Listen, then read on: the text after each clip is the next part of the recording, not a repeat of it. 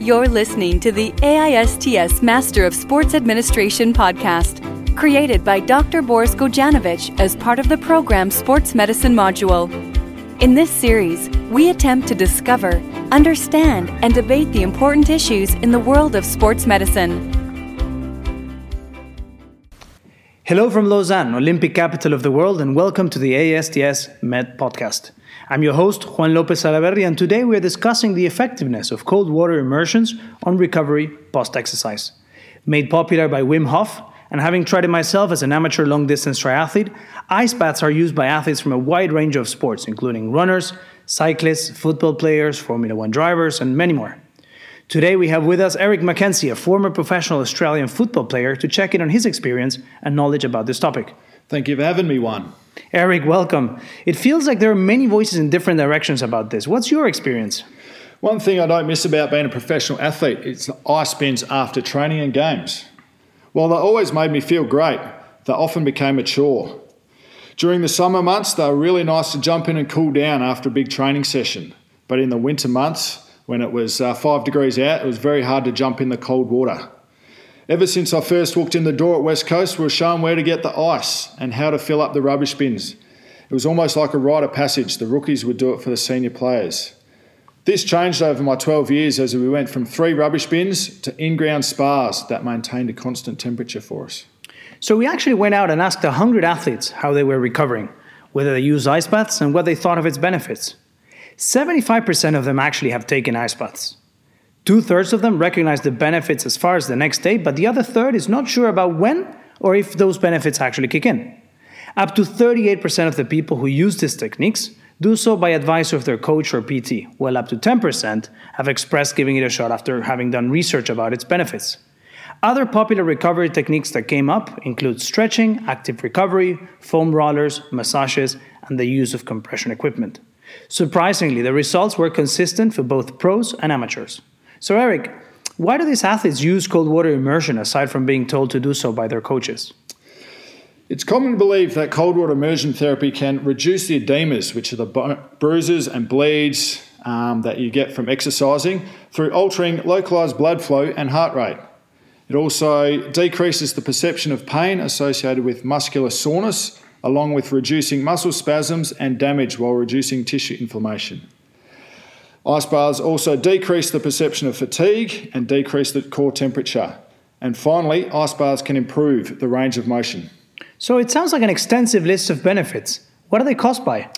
Right, these are caused by vasoconstriction, which is the constriction of blood vessels, the analgesic or pain relieving effect, reducing inflammatory pathways, the placebo effect, which we will touch on further later, and also the hydrostatic pressure or the effect of the water pressure on the body. Okay, so far it feels like cold water immersion is pretty good for recovery. What protocol should I use? This is a great question, Juan. Often ice baths are used in rubbish bins with bags of ice, so it's hard to actually control the temperature.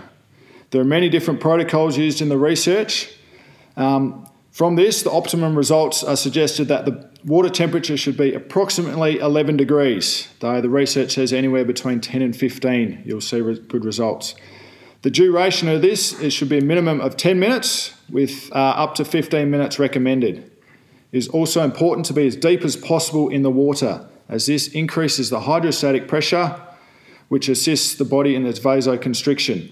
It is best up to the shoulders, but you've got to find a depth where you can do the minimum of 10 minutes. Is that it, Eric? Should we be all jumping into iced bins? Not so fast there.